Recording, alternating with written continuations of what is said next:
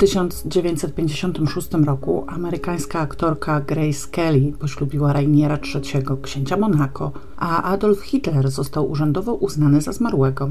W szwajcarskim Lugano odbył się pierwszy konkurs piosenki Eurowizji, a kobiety w Egipcie uzyskały czynne i bierne prawa wyborcze. W Alwarze, w północno-zachodnich Indiach, odnotowano rekordową w historii kraju temperaturę 50,6 stopnia Celsjusza, a w szkockim Edynburgu zlikwidowano komunikację tramwajową. W Stanach Zjednoczonych wprowadzono oficjalne motto kraju, frazę In God We Trust, która miała odróżnić Stany od promującego ateizm Związku Radzieckiego i zaczęła być umieszczana na wszystkich amerykańskich monetach i banknotach, zaś kapitan Milburn Apt podczas lotu samolotem Bell X-2 nad pustynią Mojave w Kalifornii osiągnął prędkość 3377 km na godzinę. W 1956 roku w Warszawie otwarto klub studencki Stodoła, a w Krakowie piwnicę pod baranami. Odbył się premierowy spektakl telewizyjnego teatru sensacji Kobra oraz premiera kinowa filmu Sprawa pilota Maresza, opartego na faktach związanych z kontrowersyjną katastrofą samolotu pod Tuszynem. W czerwcu w Poznaniu doszło do protestów robotniczych znanych dziś jako poznański czerwiec, które zostały krwawo stłumione przez wojsko i milicję.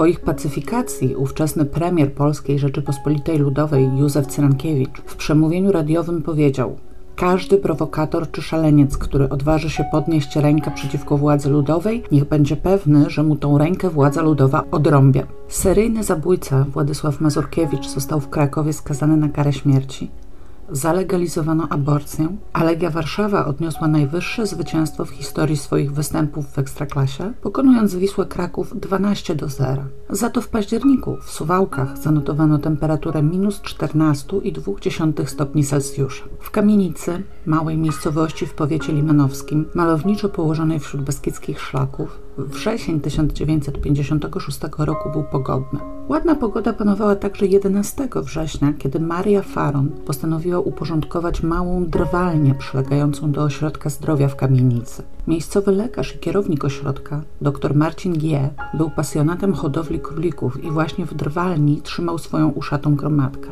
W związku z tym, że króliki, jak łatwo zgadnąć, mnożyły się jak króliki, warunki higieniczne w trwalni pogarszały się niemal z dnia na dzień i trudno już było w niej przebywać z powodu przykrego zapachu. Doktor postanowił wykorzystać dobrą pogodę i poprosił Marię, salową w swoim ośrodku, o oczyszczenie komórki oraz usunięcie pierwszej warstwy przesyconej odchodami ziemi tak, aby mógł przebudować i udoskonalić klatki dla swojej hodowli. Początkowo doktor pomagał Marii, sam zaczął przekopywać ziemię w komórce, pokazując jej, że ma zdjąć około 20 cm z wierzchu. W pewnej chwili jego łopata natrafiła na coś w ziemi i doktor z niejakim zdziwieniem podniósł wiśniowo-żółty, stary damski pantofel. Obejrzał go i wyrzucił na kupę śmieci w kącie.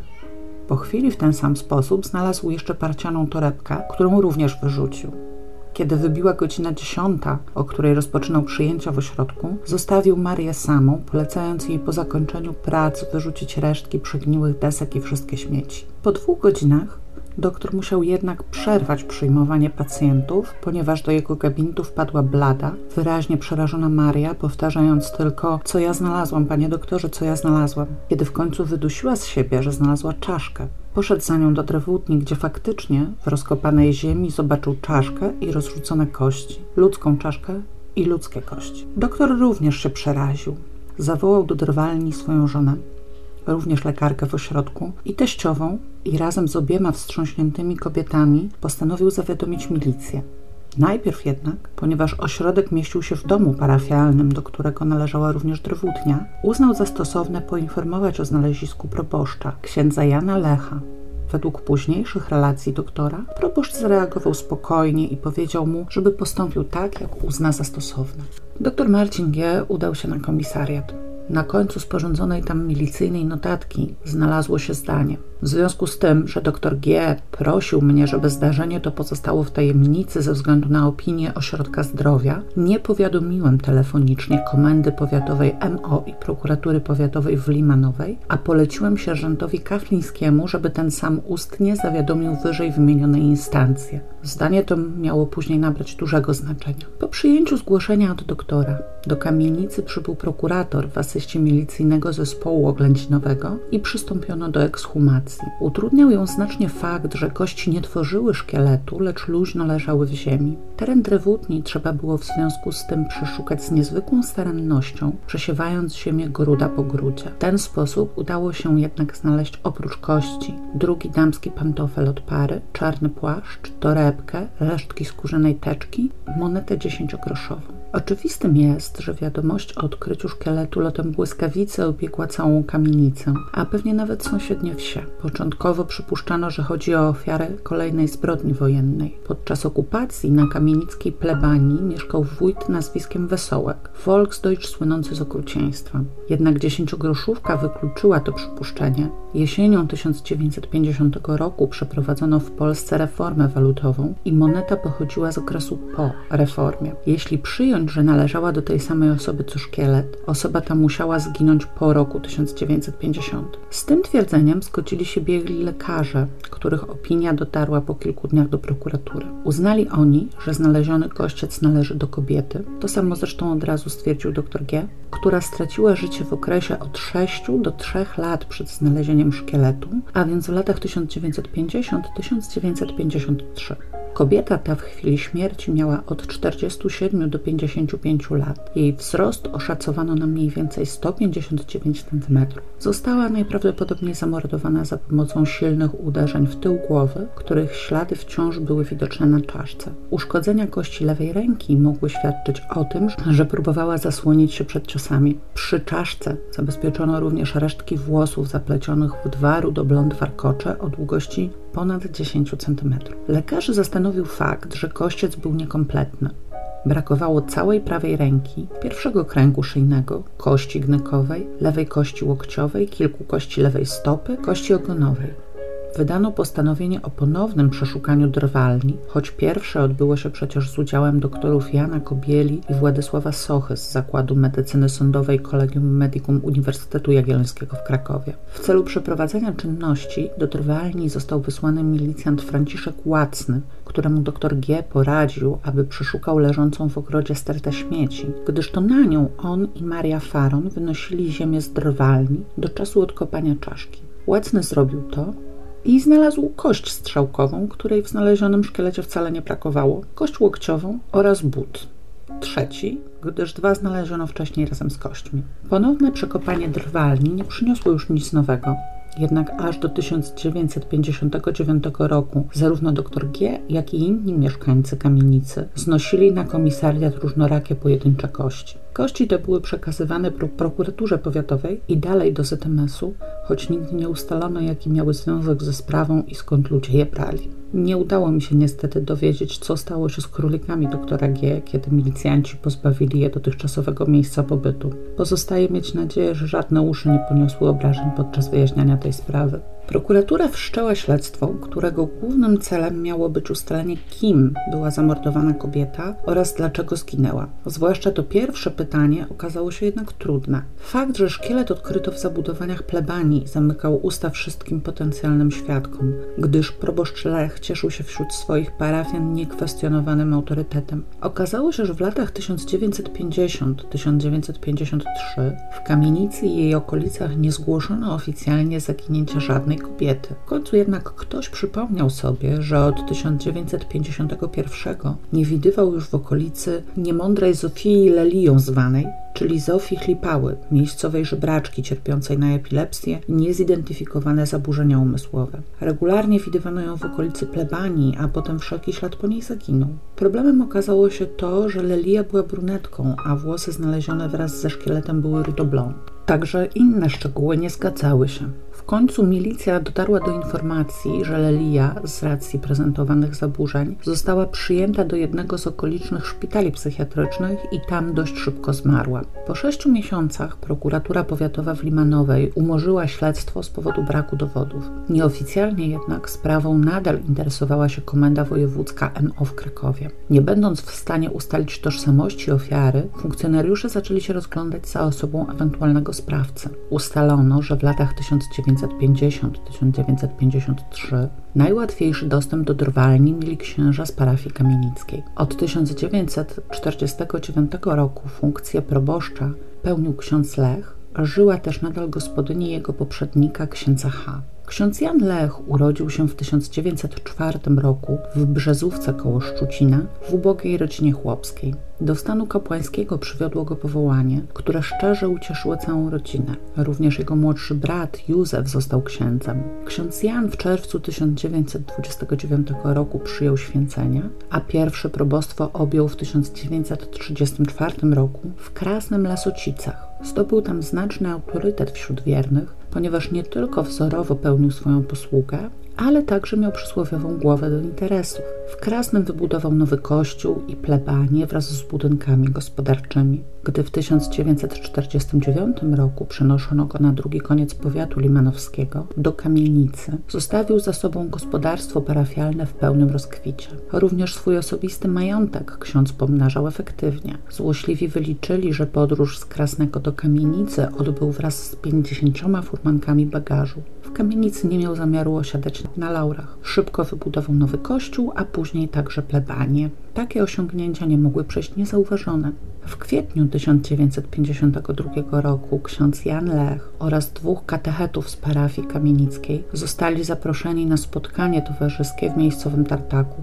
W jego trakcie wszyscy trzej zostali aresztowani i oskarżeni o przynależność do antykomunistycznej organizacji Odwet Górski, której faktyczni członkowie również przebywali wtedy w Tartaku. Wszystkich trzech skazano, księdza Lecha na 10 lat pozbawienia wolności. Z powodu amnestii wyszedł po czterech latach, wiosną 1956 roku i ponownie podjął swoją posługę w kamienicy. W trakcie śledztwa, oprócz biznesowej i politycznej przeszłości księdza Jana, wyszło także na jaw, że już w czasach Krasnego był on często pomawiany o zażyłe kontakty z kobietami. Jeszcze przed wojną jeden z jego parafian przypłacił opowieści o tym, która z kobiet jest jego przyjaciółką, karą sześciu tygodni aresztu, gdyż proboszcz pozwał go o zniesławienie, a kobieta wszystkiego się wyparła.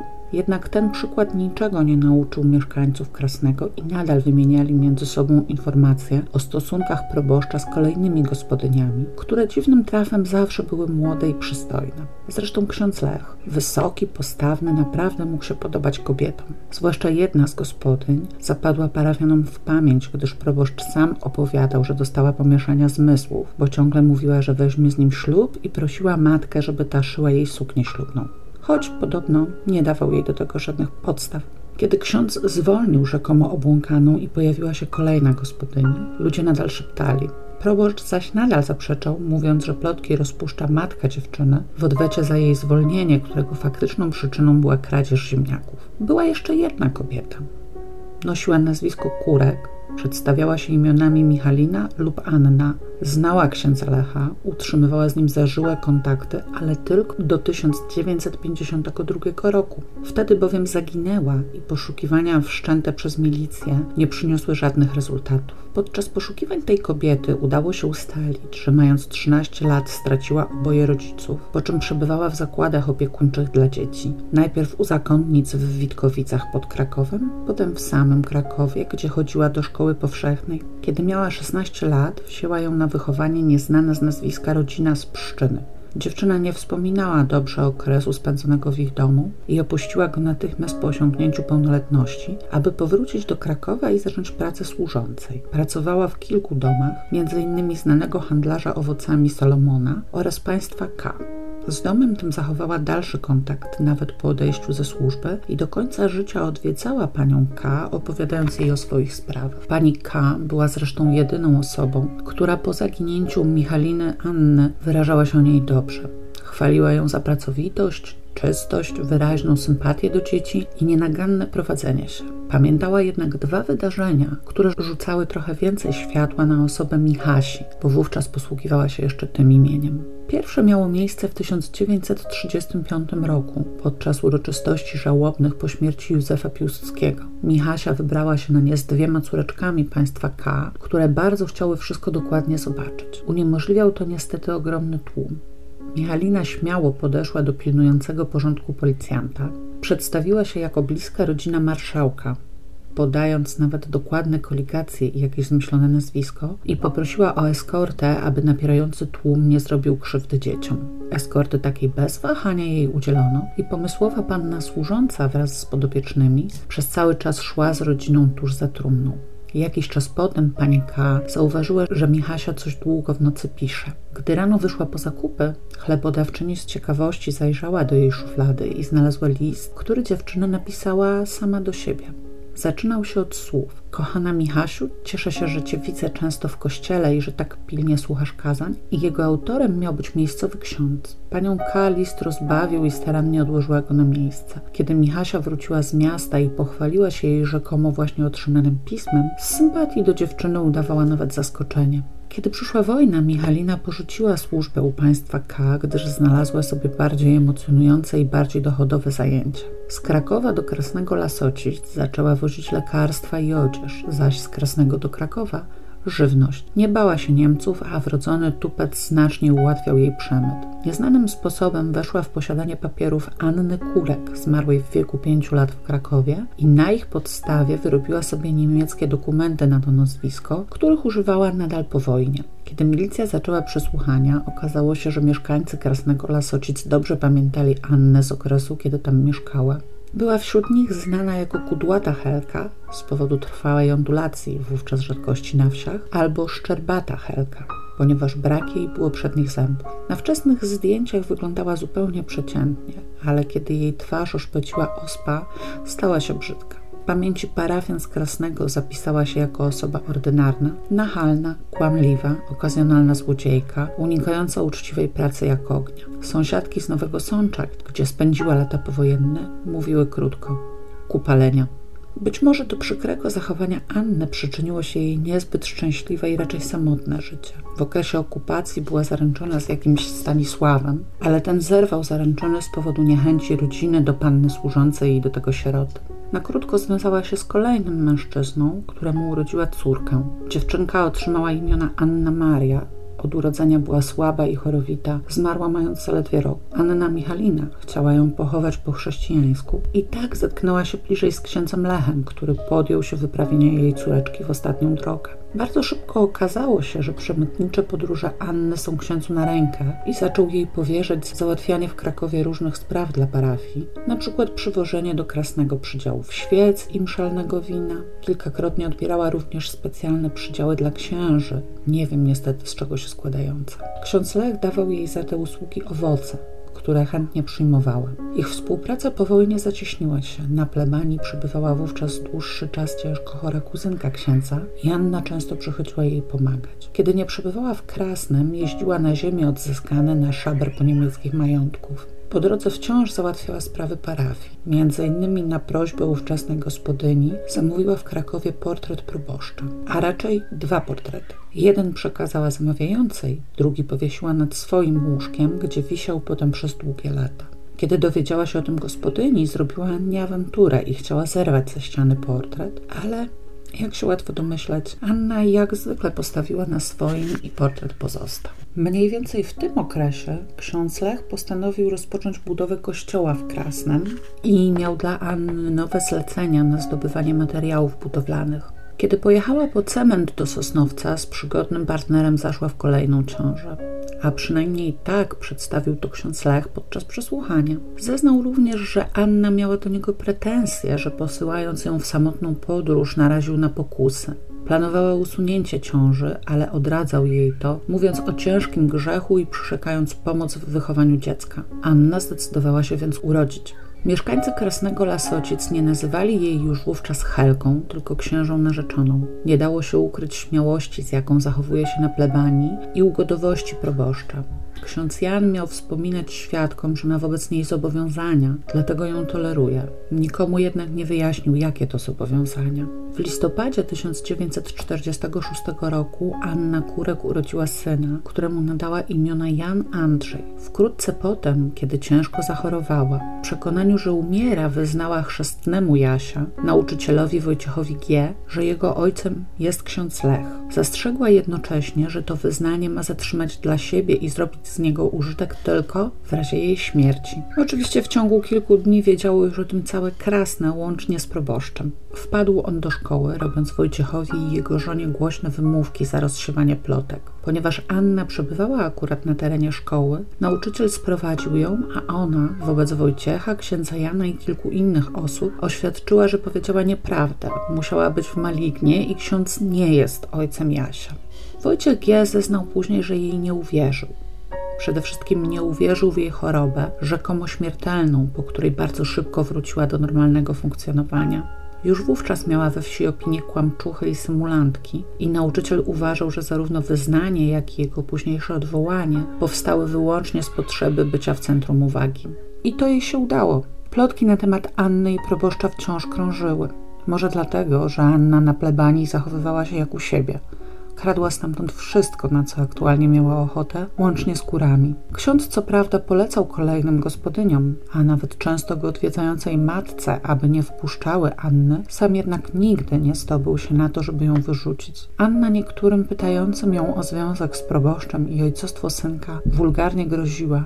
Innym zaś, na przykład pani K., mówiła o tym otwarcie, i wydawała się wręcz z tego dumna. Na ogół jednak pytano o ojca Jasia. Mówiła w zależności od nastroju, że był on nadleśniczym, wojskowym, porucznikiem, pułkownikiem, pochodził z Krakowa, był bogaty i kształcony. Każdego miesiąca, zaraz po pierwszym, ostentacyjnie jeździła do Krakowa po alimenty, którymi przechwalała się po całej wsi, a nawet założyła przed sądem powiatowym w Krakowie sprawę o ich zasądzenie. Jako pozwanego wskazała Jana Kolecha, ale na oryginale pozwu ktoś przekreślił nazwisko Kolech i wpisał Kslech jako miejsce jego zamieszkania Anna podała adres państwa K, swoich byłych chlebodawców. Sąd adresował tam wezwania, ale jako że żadnego nigdy nie odebrano, sprawa została zawieszona jeszcze przed pierwszym terminem. Tajemniczego Jana Kolecha lub Kslecha nikt nigdy nie widział, z wyjątkiem oczywiście Anny i, jak się okazało, księdza Jana. To on opowiadał ludziom w Krasnem, kiedy nie robił na nich wrażenia pokazywany przez Annę pozew, że sam osobiście namówił Kolecha do łożenia na utrzymanie syna, a ten zostawiał pieniądze na ołtarzu w Krasnem. Anna o tym wiedziała i kiedyś nawet miała do księdza pretensje, że zatrzymał pieniądze dla siebie. Tylko, że pani K. była pracodawczyni Anny, podawała zupełnie inną wersję. Otóż założenia sprawy o alimenty w takiej formie doradził Annie jeden z pokątnych krakowskich adwokatów. Zbieżność zapisu Jan K.S. Lech, czyli Jan Ksiądz Lech i Jan Kslech była sugestywna. Anna miała dzięki tej sprawie uzyskać wyrok zaoczny i ewentualnie móc nim szantażować proboszcza, gdyby zaszła taka konieczność. Ksiądz Lech bowiem niezbyt chętnie dawał jej pieniądze na dziecko, dlatego kradła z plebanii wszystko, co wpadło jej w ręce. Na jesieni 1949 roku ksiądz Lech objął parafię w kamienicy. Była ona jeszcze niezagospodarowana i wymagała dużych nakładów, ale z drugiej strony była znacznie większa i bardziej prestiżowa od Krasnego Lasocic i jej objęcie stanowiło dla księdza Jana awans. Nie udało się ustalić, czy starał się on aktywnie o ten przydział, czy po prostu podporządkował się decyzji swojego biskupa. W nowej parafii ksiądz Lech przystąpił do działania ze swoją zwykłą energią. Wkrótce rozpoczął budowę kościoła, zyskał sobie też życzliwość i szacunek miejscowej ludności. Z zeznań świadków wynikało, że nigdy nie widziano Anny Kurek w kamienicy. Można na tej podstawie wnosić, że albo faktycznie tam nie przyjeżdżała, albo parafianie kryli swego proboszcza. Bardzo wielu z nich bowiem podczas składania zeznań zasłaniało się niepamięcią. Władysława F Siostra zakonna i gospodyni proboszcza przyznała, że opowiadał jej o prześladującej go kobiecie z Krsnego. Wikary usłyszał o tym od Władysławy. Oboje nigdy nikogo takiego nie spotkali, choć wielokrotnie i o różnych porach przebywali w mieszkaniu proboszcza. Sam ksiądz Lech stwierdził, że również nigdy nie widział Anny w kamienicy, ale przypuszcza, że mogła tam być przynajmniej raz. Został mu wtedy skradziony płaszcz i zegarek oraz kapa z łóżka wikarego. Ksiądz Lech przeniósł się do kamienicy w 1949 roku. W 1950 zaś Anna wyjechała z Krasnego Lasocic do Nowego Sącza, gdzie wraz z synkiem zamieszkała w barakach przy ulicy Kolejowej. Pracowała przez jakiś czas w jednej z miejscowych stołówek, Potem trochę handlowała i dużo podróżowała. Ludzie opowiadali, że przemycała lekarstwa z Czechosłowacji. Sąsiadki i znajomi bardzo szybko zorientowali się w jej patologicznym wręcz upodobaniu do kłamstwa. Każdemu bowiem udzielała innych wyjaśnień na temat swoich zajęć. Jak to wówczas samotną matkę często pytano ją o ojca Jasia, a na pytania te Anna odpowiadała zestawem odpowiedzi przećwiczonych już w Krasnem nadleśniczy wojskowy ksiądz. W obecności jednej z sąsiadek pokazywała małemu Jasiowi portret księdza Lecha, który wciąż miała nad łóżkiem i mówiła dziecku, że to jego tata. Opowiadała też, że ma wujka, który jest księdzem w kamienicy i jeździ do niego z synkiem, ale nikt nigdy nie sprawdził, że faktycznie tam jeździła. W grudniu 1951 roku Anna była wyraźnie przygnębiona. Na dzień przed Wigilią odwiedziło ją dwóch młodych ludzi, którzy przedstawili się jako funkcjonariusze ORMO. Jedna z sąsiadek podejrzała przez niedomknięte drzwi, że pokazywali sobie portret księdza Lecha, mówiąc, że jest on proboszczem w kamienicy. Potem drzwi zostały zamknięte. pamięta. Ponownie zjawili się u Anny 1 stycznia 1952 roku. Po tej wizycie powiedziała swojej współlokatorce i zarazem właścicielce mieszkania Marii T., że mieli coś wspólnego z milicją i biurem meldunkowym i przepytywali ją na okoliczność nielegalnego przebywania w lokalu oraz, że następnego dnia jedzie do kamienicy po żywność, a jeśli zajedzie jeszcze do Krakowa, to może jej nie być nawet trzy dni. Zaniepokojona Maria 2 stycznia z zamiarem dopełnienia zaległych formalności pobiegła do biura meldunkowego, gdzie dowiedziała się, że nikt nie interesuje się ani jej mieszkaniem, ani współlokatorką. Anna w tym czasie pożyczyła od sąsiadek parcianą torbę, poszewkę na mąkę, pozostawiła pod ich opieką synka i wyjechała. Kiedy nie wracała przez kilka tygodni, sąsiadki zaniepokoiły się. Znająca Annę najlepiej Adela G. wysłała trzy listy do pani K. w Krakowie, do nauczyciela Wojciecha G. w Krasnem do proboszcza Jana Lecha w Kamienicy. Każdym informowała o zaginięciu Anny i pytała, czy adresat ma jakieś informacje na jej temat. Ksiądz Lech odpisał, że nic nie wie o Annie, ale wkrótce potem pojechał do Nowego Sącza. Spotkał się tam z Adelą, której powtórzył, że nic nie wie, a ta zwróciła mu płaszcz, według słów Anny oddany jej do czyszczenia, zegarek i trzy metry pluszu. Ksiądz Jan przekazał jej 200 zł dla Jasia, a następnie pozostawił żywność dla niego u państwa P, którzy opiekowali się chłopcem. Oni z kolei oddali mu jego portret, który wisiał nad łóżkiem Anny. Po tej wizycie sąsiedzi z Nowego Sącza zgłosili zaginięcie Anny na milicji.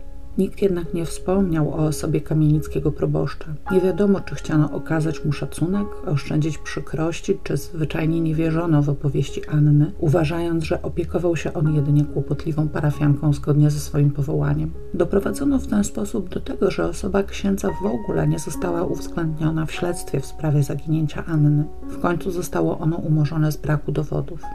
W międzyczasie pojawiła się nie wiadomo skąd plotka o tym, że Anna została zastrzelona na granicy w trakcie jednej ze swoich przemytniczych wycieczek. Dla milicji wersja ta upadła bardzo szybko, gdyż wojska ochrony pogranicza nie zanotowały w przedmiotowym okresie żadnego zatrzymania, ani nawet próby zatrzymania kobiety na granicy, jednak plotki to nie uciszyło i w pewnym momencie takie całkiem wiarygodne moim zdaniem wyjaśnienie zniknięcia księżej narzeczonej dotarło nawet do Krasnego Lasocic. Cztery miesiące po zaginięciu Anny, w kwietniu 1952 roku, ksiądz Jan Lech został aresztowany i osadzony w więzieniu za udział w odwecie górskim. Jak wiemy, przebywał tam do 1956 roku. Przez pierwszy rok po jego aresztowaniu plebania stała pusta, a w 1953 jej część wydzielono na ośrodek zdrowia i mieszkanie dla jego kierownika, doktora G. W części wydzielonej znalazła się również drewutnia. Mając tak obiecujący trop jak historia zaginięcia Anny i jej relacja z kamienickim proboszczem, milicja przystąpiła do sprawdzania wersji mówiącej, że to szkielet Anny Kurek został znaleziony w drewutni. Już na wstępie napotkano pewien problem. Otóż biegli dokonujący oględzin kości określili ich wiek na 47-55 lat. Anna zaś w chwili zaginięcia miała 39 lat i 3 miesiące. Pierwotne szacowanie wieku kości oparto na badaniach zęba siecznego metodą Gustafsona-Simpsona. Na wniosek prokuratury powtórzono badanie, obejmując nim kolejne zęby. Po ponownym przeanalizowaniu wyników oraz uwzględnieniu faktu, że zęby mieszkańców wsi były wówczas bardziej zaniedbane z powodu problemów z dostępem do usług stomatologicznych przyjęto, że zmarła miała pomiędzy 40 a 50 lat. Po uwzględnieniu indywidualnych cech organizmu Anna Kurek mieściła się w tym przedziale. Rozstrzygnąwszy wątpliwości co do wieku, doktorzy Jan Kobiela i Władysław Socha pod kierownictwem profesora Jana Stanisława Olbrychta przystąpili do dalszych porównań kośćca z posiadanymi informacjami o Annie Kurek. Przede wszystkim potwierdzili, że według zeznań świadków oraz zachowanych zdjęć Anna liczyła około 160 cm wzrostu, Wówczas była uważana za osobę średniego wzrostu. Szkielet z drwalni zaś około 159 cm. Zgadzał się także rudoblond kolor włosów Anny i zabezpieczonych przy szkielecie warkoczy. Mało tego, zgadzały się nawet same warkocze. Anna, odkąd zrezygnowała z trwałej ondulacji, czesała się na tak zwaną gretkę, czyli właśnie zaplatała warkocze i upinała je wokół głowy. Z podobnej fryzury słynie dziś Julia Tymoszenko. Aby ostatecznie potwierdzić tożsamość zmarłej, zdecydowano się przeprowadzić nowoczesne wówczas badanie metodą superprojekcji. Metoda ta polega na badaniu podobieństwa w proporcji i symetrii budowy czaszki. Wówczas wykonywano je za pomocą nałożenia na siebie zdjęcia osoby zmarłej i zdjęcia czaszki ustawionego pod odpowiednim kątem i w odpowiedniej skali. Obecnie superprojekcja jest nadal wykorzystywana, ale oczywiście porównuje się ze sobą cyfrowe skany. O ile nie mamy do czynienia z bardzo charakterystyczną budową czaszki, metoda ta nie daje pewności co do identyfikacji, a jedynie wysokie prawdopodobieństwo zgodności. Tak też się stało w sprawie Anny Kurek. Na podstawie zgodności konturów czaszki i głowy oraz identyczności proporcji, z wysokim prawdopodobieństwem biegli stwierdzili, że to jej szkielet odkopano w drewutni. Ponadto świadkowie powiązali ze sobą Anny przedmioty znalezione razem z kośćmi. I tak były narzeczone Anny. Rozpoznał skórzaną teczkę, jaką kiedyś sam zrobił dla swojego brata, a potem jej pożyczył. Pani G. z Nowego Sącza zaś zidentyfikowała parcianą torbę, jaką pożyczyła jej w dniu wyjazdu. Kilkoro świadków rozpoznało też kolorowe pantofle, jako noszone często przez Annę. Prokuratorzy prowadzący śledztwo, Polony i Pracki, w oparciu o opinie biegłych z zakresu medycyny sądowej i zeznania świadków przyjęli, że kości znalezione w drwalni Ośrodka Zdrowia w Kamienicy należały do zaginionej w 1952 roku Michaliny Wel Anny Kurek i że została ona zamordowana. Trzy lata po odkryciu kości w drwalni, 10 sierpnia 1959 roku, przed Sądem Wojewódzkim w Krakowie pod zarzutem jej zabójstwa stanął ksiądz Jan Lech. Kwestia motywu wydawała się w tej sprawie oczywista. Proboszcz nade wszystko cenił sobie opinię dobrego pasterza i za wszelką cenę chciał uniknąć łączenia go z jakąkolwiek kobietą. Zarzut złamania celibatu mógł przekreślić jego tak dobrze zapowiadającą się karierę w strukturach kościoła. Tymczasem Anna, obcesowa, czasem ordynarna, nieznająca hamulców, zawsze dążąca do, do pozostawania w centrum uwagi, robiła co mogła, aby zaszkodzić jego dobremu imieniu. Czy kierowała się w tym tylko i wyłącznie względami finansowymi, chcąc zmusić go do opłacania swojego milczenia? A może mściła się w ten sposób za odrzucone uczucia? Tego z racji specyficznego sposobu bycia Anny i opowiadania przez nią wielu sprzecznych z sobą historii nie sposób już dziś ustalić. Ksiądz Jan jednak wielokrotnie skarżył się znajomym, że kudłata Helka nie daje mu spokoju, a jej długi język ściąga na niego mnóstwo nieprzyjemności. Wojciechowi G., nauczycielowi z Krasnego, temu, któremu Anna zwierzała się na łożu śmierci, miał nawet na pytanie o wyjazd do kamienicy powiedzieć, że to przez nią, że za bardzo mu się narzucała. Składając zeznania, zarówno w śledztwie, jak i podczas procesu, proboszcz skupiał się wyłącznie na przekonywaniu, że za Anną łączyły go tylko interesy, nigdy relacje intymne.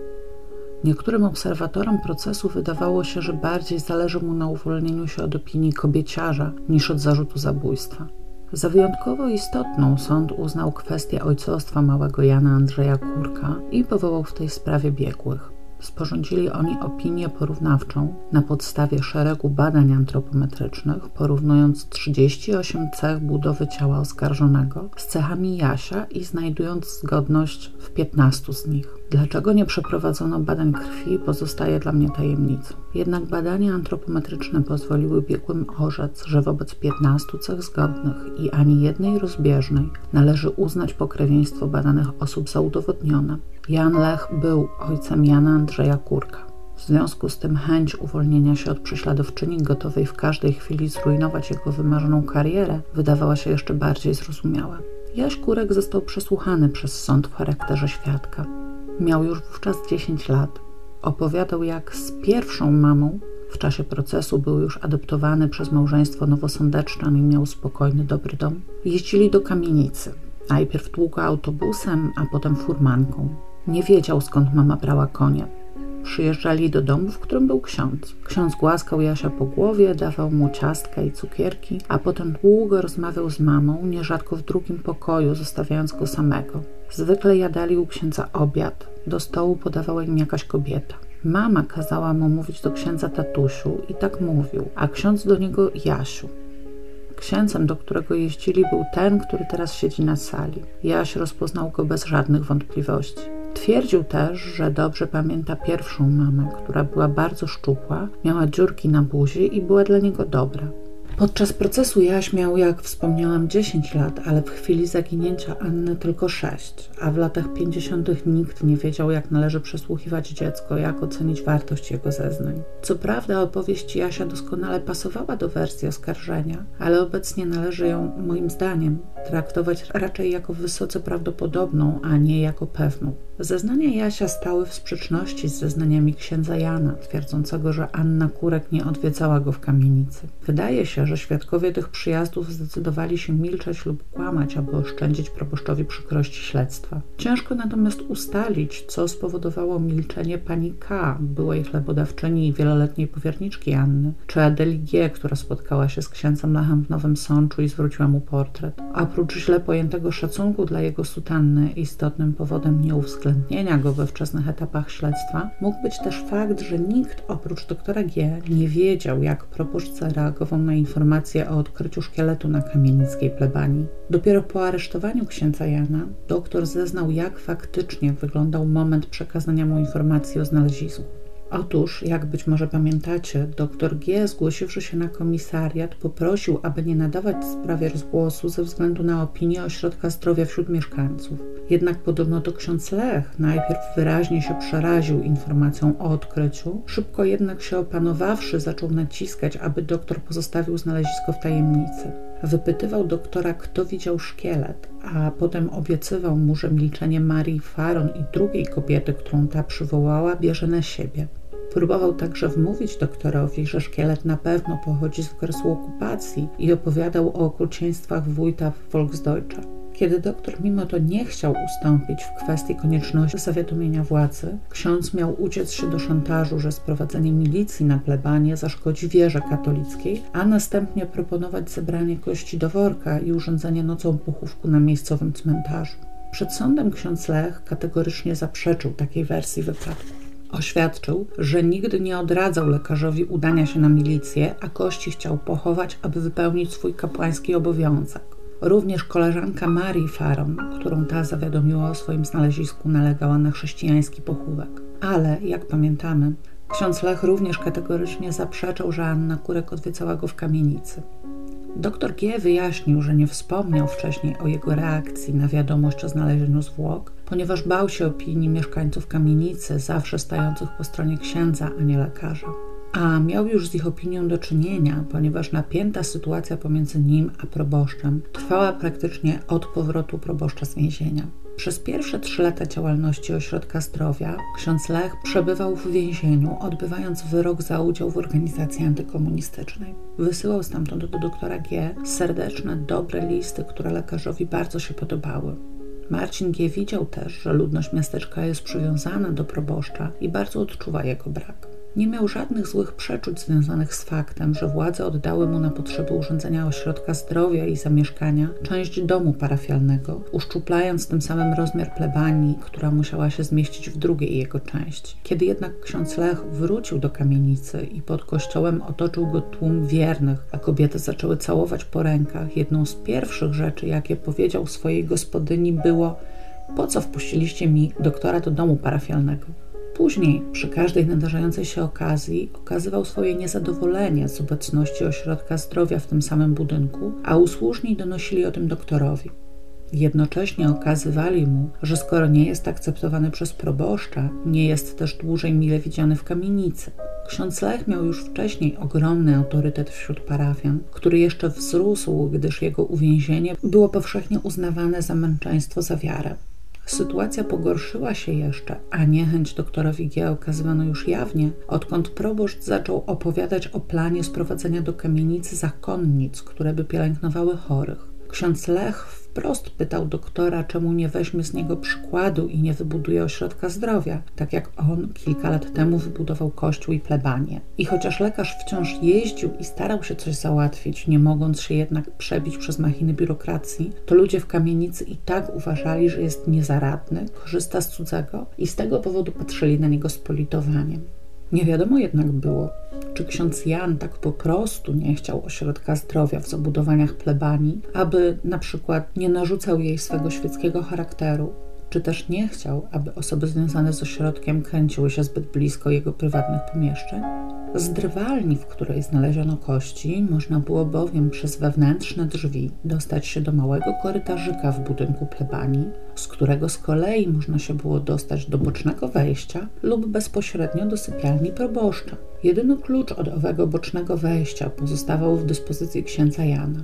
Co prawda siostra zakonna Władysława F., pełniąca w zimie 1951-52 obowiązki gospodyni na kamienickiej plebanii, zeznała, że regularnie przynosiła z drewutni opał i nie widziała tam nic podejrzanego, ale inni świadkowie zaprzeczyli temu, zeznając zgodnie, że opał dla plebanii był składany w zewnętrznej komórce, zaś drewutnia pozostawała stale zamknięta, aż do momentu, kiedy dr G. urządził w niej swoje króliki.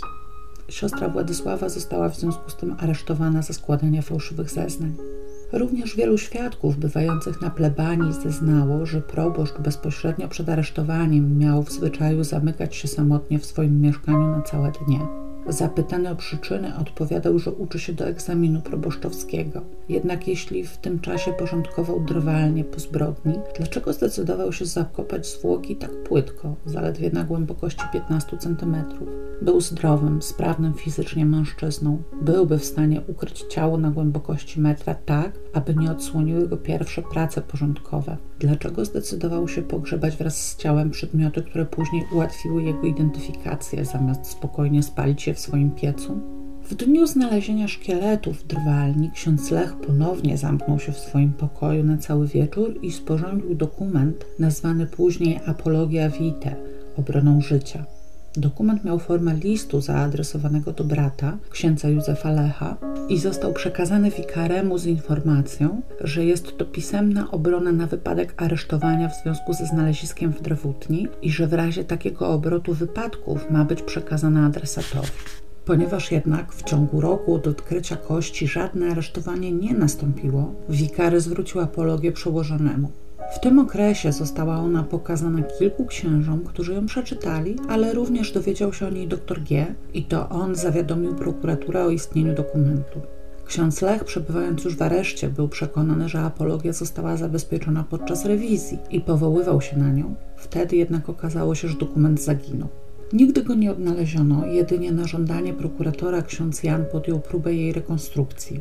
Nie wiadomo jednak, jak się ta próba zakończyła, więc o treści dokumentu sąd miał wiedzę jedynie z zeznań świadków, którzy ją czytali. Udało się ustalić, że w swojej apologii ksiądz Lech prosił brata, aby ten odszukał pozew o alimenty wniesiony przez Annę do sądu w Krakowie, gdyż miał on być dowodem na to, że to nie ksiądz Jan jest ojcem Jasia Kurka. Przyznawał się także, że dawał Annie pieniądze na dziecko, zostawiając je w specjalnej skrytce na ołtarzu w Krasnem, skąd ona sama je odbierała, a jeśli pieniędzy nie było, urządzała mu awantury.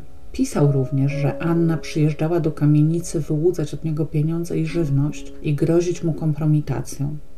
W zeznaniach, jak pamiętamy, uparcie twierdził, że nigdy jej w kamienicy nie widział, choć raz na pewno była tam pod jego nieobecność i go okradła. Jedno bardzo charakterystyczne zdanie użyte w dokumencie utkwiło w pamięci większości świadków, którzy widzieli apologię. Brzmiało ono: zaginięcie Anny Kurek i odkopanie jej zwłok. Proboszcz nigdy nie odniósł się do tego stwierdzenia i nigdy nie wyjaśnił skąd na długo przed oficjalną identyfikacją wiedział, że to kości Anny znaleziono w jego drewutni. Zapytany, co robił 2 stycznia 1952 roku, ksiądz Jan początkowo utrzymywał, że nie pamięta jednego konkretnego dnia sprzed sześciu lat, ale przed sądem nagle przypomniał sobie, że tego właśnie dnia odwiedzał swojego brata, księdza Józefa Lecha. Do Chromanic, gdzie ksiądz Józef był proboszczem, wyjechał w Nowy Rok i spędziwszy u niego dwie noce wrócił do kamienicy 3 stycznia. Niestety ksiądz Józef i jego gospodyni zeznali, że w 1952 roku ksiądz Jan odwiedził Chromanicę nie wcześniej niż 4 stycznia, kiedy to gościł na weselu jednego z parafian i oboje byli tego pewni. Co prawda siostra Władysława, gospodyni z kamienicy, po raz kolejny ślepo potwierdziła wersję proboszcza, ale już Zofia G., która opiekowała się zwierzętami w gospodarstwie parafialnym, była pewna, że ksiądz Jan zjadł ze wszystkimi noworoczną kolację i odmówił modlitwę. Dwaj kamienicy wikariusze nie wypowiadali się w tej sprawie, ponieważ obaj przebywali w tym czasie na kursie katechetycznym w Tarnowie. O tym wyjeździe zarówno oni, jak i proboszcz wiedzieli już tydzień wcześniej. A więc z takim wyprzedzeniem ksiądz Lech miał pewność, że po nowym roku na plebanii będzie tylko on i całkowicie mu posłuszna siostra Władysława. Na swoim procesie ksiądz Lech złożył obszerne wyjaśnienia, przedstawiając szczegółowo historię swojej znajomości z Anną Kurek. Jeśli chodzi o kwestię ojcostwa jej syna, cały czas trzymał się twardo wersji Jana Kslecha, który zostawiał pieniądze na ołtarzu. Zapytany przez sąd, jak sobie tłumaczył fakt, że Anna, pokazując Jasiowi jego portret, mówiła: To twój tata, odparł naiwnie, że kobieta zawsze mówi do dziecka tata na mężczyznę, może tak być, że na każdego. Jeśli chodzi o zeznania świadków na temat osoby księdza Lecha, to nie były one jednoznacznie pozytywne.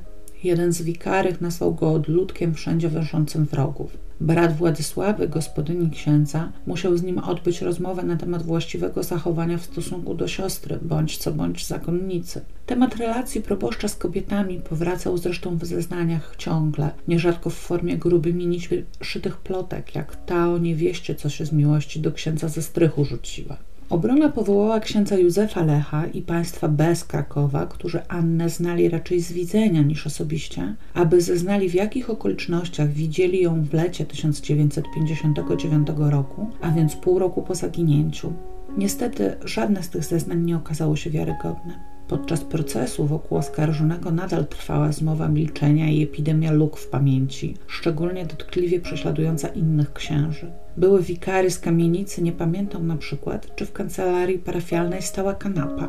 A aktualny ksiądz Kazimierz G., który przechowywał dla proboszcza apologię, nie pamiętał, o czym rozmawiano na plebanii przy kolacji po znalezieniu szkieletu w. Jako ostatni przed zamknięciem przewodu sądowego wystąpili biegli doktorzy Zbigniew Piątkowski i Władysław Salwa, przedstawiając opinię psychiatryczną na temat oskarżonego. Dużo miejsca poświęcili w niej omówieniu zeznań świadków na temat osoby księdza Lecha, a zwłaszcza jego niezwykłej nerwowości, nadwrażliwości powodującej, że płakał, kiedy ktoś zrobił mu przykrość, czy nieopanowanych wybuchów złości. Mieszkańcy plebanii wspominali też o okresowych załamaniach księdza Jana, kiedy to zamykał się w swoim pokoju, całymi dniami nie przyjmując pożywienia ani nie widując żadnych ludzi.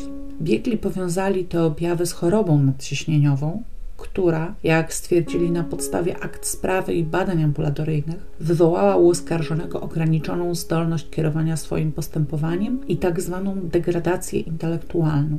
W dniu 10 września 1959 roku skład trzech sędziów zawodowych Sądu Wojewódzkiego w Krakowie pod przewodnictwem sędziego Tadeusza Migdała uznał księdza Jana Lecha winnym zabójstwa Anny Kurek i wymierzył mu karę 15 lat pozbawienia wolności. Na złagodzenie kary miało wpływ stwierdzenie przez psychiatrów ograniczonej poczytalności oskarżonego.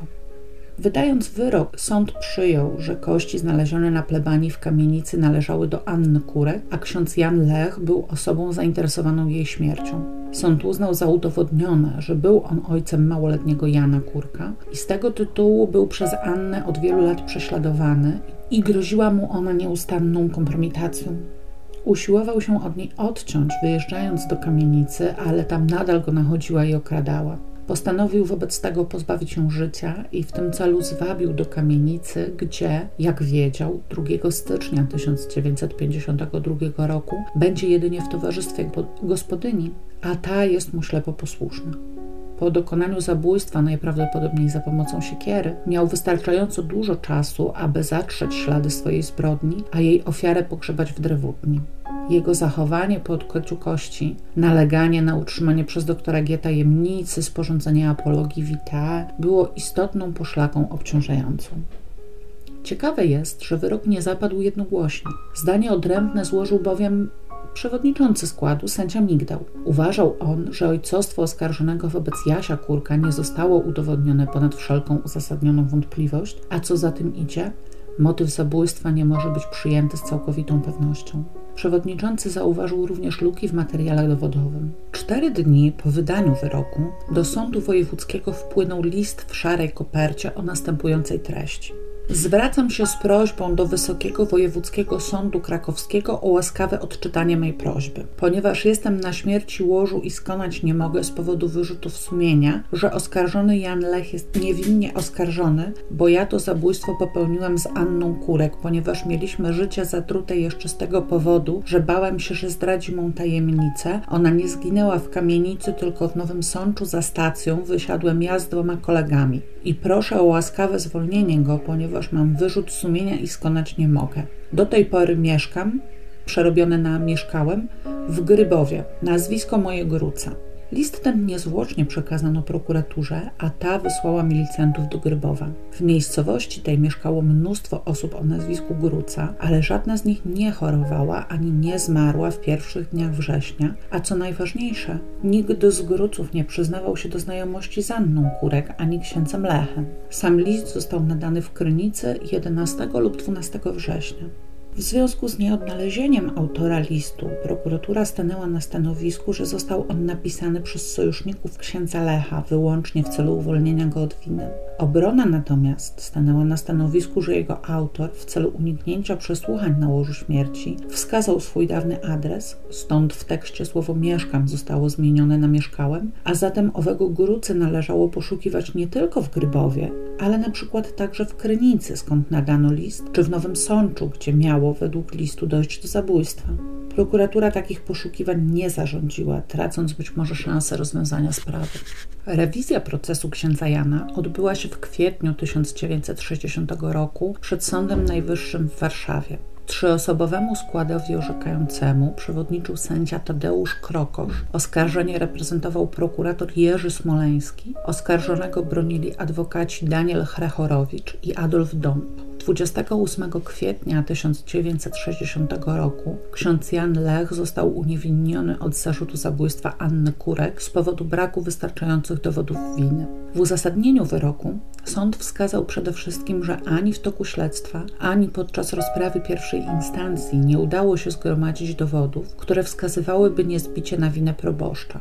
Ponadto sąd nie uznał za udowodnione ponad wszelką uzasadnioną wątpliwość, że znalezione w kamienickiej drewutni kości należą do Anny Kurek. Okazało się bowiem, że brak jest oryginalnego protokołu ekshumacji. W aktach znajduje się tylko jego odpis. Funkcjonariusz MO, który ten odpis sporządził, zeznał, że zrobił to na zarządzenie Komendy Wojewódzkiej Milicji i na jej potrzeby. Natomiast oryginał zwrócił oficerowi śledczemu, aby ten dołączył go do akt. Nie udało się ustalić, dlaczego tego nie zrobił i co stało się z dokumentem, natomiast pozostały wątpliwości co do zgodności treści odpisu z oryginalnym protokołem. Wątpliwości były tym bardziej istotne, że odnaleziony szkielet był niekompletny. Jak pamiętamy, przez prawie trzy lata po jego odkryciu dosyłano do zakładu medycyny sądowej nie wiadomo gdzie i kiedy znalezione pojedyncze kości, na skutek czego niektórych elementów szkieletu wciąż nie było, niektóre zaś występowały w nadmiarze. Czy więc mogło być tak, że kobieta zginęła gdzie indziej, a sprawcy, wiedząc, że plebania stoi pusta, bo wikariusze są na kursie, a proboszcz w odwiedzinach u brata, zdecydowali się w pośpiechu ukryć zwłoki w drewutni?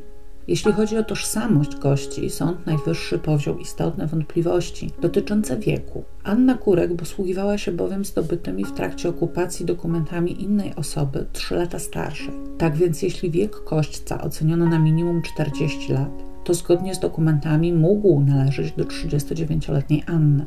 Ale zgodnie ze stanem faktycznym kobieta miała w chwili zaginięcia 36 lat, a więc o 4 mniej niż szkielet, co dawało już znaczną różnicę. Ponadto Anna używała protezy zębów górnej szczęki, gdyż miała w niej tylko jeden własny ząb, na którym proteza się trzymała. Współlokatorka Anny była pewna, że ta wyjeżdżając 2 stycznia zabrała protezę ze sobą, jednak przy szkielecie jej nie odnaleziono. Co prawda znaleziona w trwalni czaszka miała w szczęce tylko jeden ząb, ale nie nosił on żadnych śladów zaczepów protezy. Przy tej samej czaszce znaleziono włosy długości 10-12 cm. Tymczasem fryzjer, który okazjonalnie czesał Annę, zeznał, że miała włosy do pasa. Zgadzało się to z noszoną przez nią fryzurą na Gretkę lub też na Julię Tymoszenko, która wymagała długich warkoczy. Wątpliwości wzbudziła również identyfikacja przez świadków przedmiotów znalezionych przy szkielecie. Co prawda, były narzeczony Anny rozpoznał teczkę jako tą, którą zrobił dla swojego przyrodniego brata, ale już ów brat stanowczo oświadczył, że nie jest to jego teczka i jego była znacznie większa. Do okazanej nie zmieściłby książek i zeszytów szkolnych.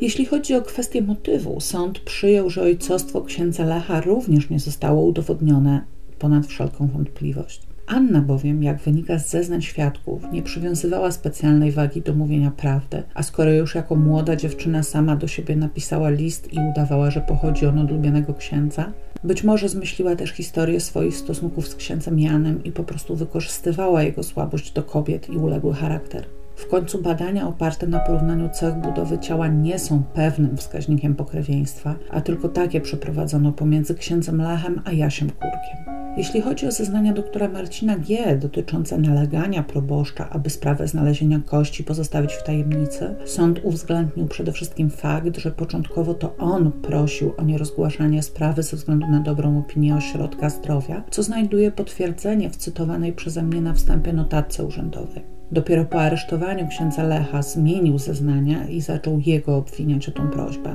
Jednocześnie zaś w okresie śledztwa i procesu opowiadał, że na plebanii kamienieckiej znajdują się jeszcze inne ciała, ponieważ proboszcz otruł jednego z księży oraz zamordował męża Anny Kurek. Fakt, że Anna nigdy męża nie miała, najwyraźniej w niczym dobremu doktorowi nie przeszkadzał. Kwestia dokumentu o nazwie Apologia Vitae sąd również zinterpretował na korzyść oskarżonego. Wszak zaledwie kilka miesięcy przed znalezieniem szkieletu ksiądz Lech wyszedł z więzienia, a nawet w trakcie śledztwa dotyczącego jego udziału w organizacji Odwet Górski był pytany o ojcostwo dziecka Anny Kurek. Nic dziwnego, że z jednej strony był niezwykle ostrożny i za wszelką cenę chciał uniknąć powrotu do więzienia, z drugiej zaś sprawa ojcostwa Jasia Kurka stała się jego obsesją.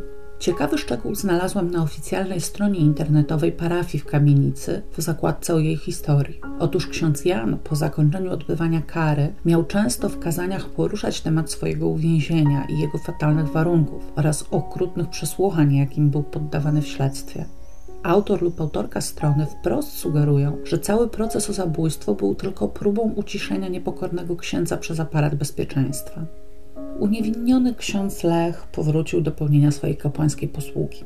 Jan Kurek znalazł kochający dom. Niestety los Anny Kurek do dziś pozostaje nieznany, a sprawa szkieletu z drwalni plebanii w kamienicy nie ma już chyba szans na wyjaśnienie.